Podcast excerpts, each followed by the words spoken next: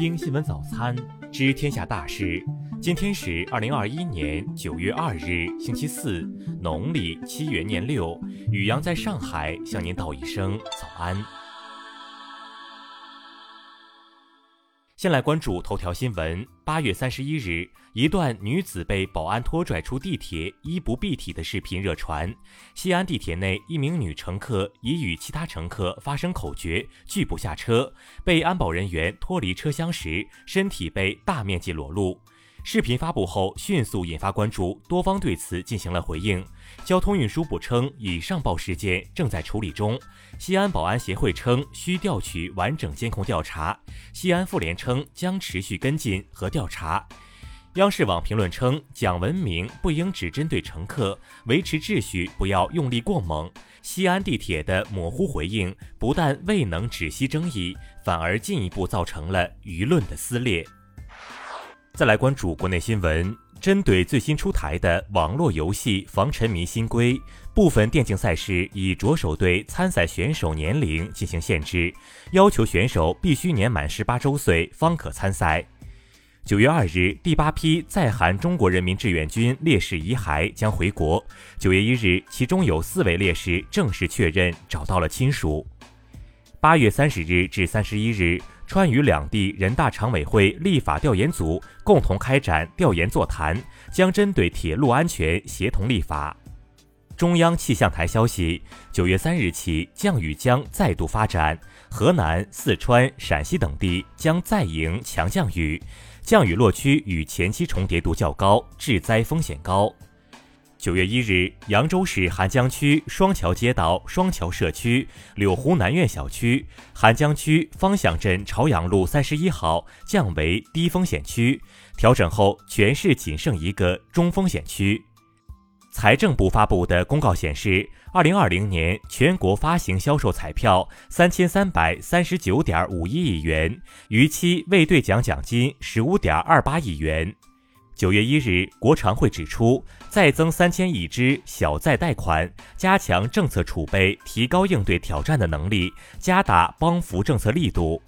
国家药监局官网九月一日发布消息，将重点加强整形用注射填充物和光治疗美容设备等产品的管理。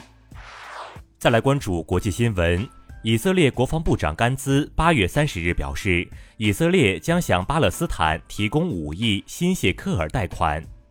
根据世界实时统计数据，截至北京时间九月一日六时三十分左右，美国日增确诊病例超二十一万例，累计超四千万例。法国、德国及西班牙三国防长于八月三十日晚签署协议，明确二零二一年至二零二七年投入八十六亿欧元开发新一代战机原型的进程。日本全球最快过山车共致六人受伤骨折。九月一日，山梨县富士急游乐园负责人鞠躬致歉。八月三十日，美国议员马奎恩·穆林。试图经由塔吉克斯坦前往阿富汗，但没有成功，目前行踪不明。据悉，穆林曾申请运送一笔现金进入塔吉克斯坦，被拒绝后曾威胁大使馆工作人员。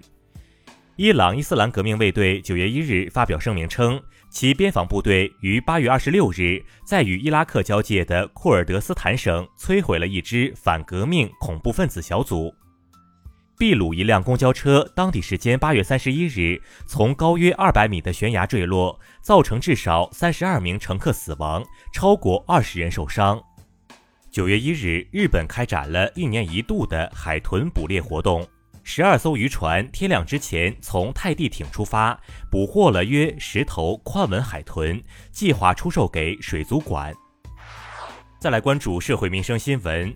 按照国家网信办“清朗”系列专项行动的通知要求，微博于九月一日起永久禁言包括古社区在内的五十二个财经自媒体账号。字节跳动取消大小周后首个发薪日，部分员工表示到手收入一下少了好几千，甚至上万元。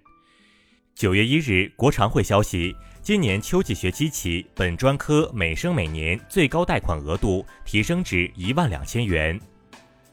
九月一日，北京环球度假区宣布将于九月十四日起正式向公众发售多种票务产品，其中门票定价四级票价结构，单日票四百一十八元至七百四十八元不等。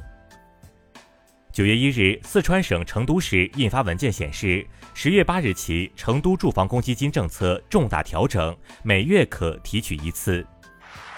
再来关注文化体育新闻。二十九日，此前因咬日本垒球队员的金牌遭民众批评的名古屋市市长河村隆之确诊感染新冠肺炎。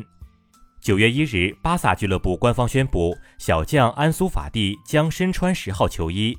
此前，十号球衣为阿根廷传奇球星梅西所有。九月一日，中国女排主教练郎平在个人社交媒体宣布自己已经离任。据统计，阿森纳今夏转会投入超过1.1亿镑，创造了新的队史纪录。同时，他们也是今夏欧洲引援投入最多的一支球队。以上就是今天新闻早餐的全部内容。如果您觉得节目不错，请点击再看按钮。咱们明天不见不散。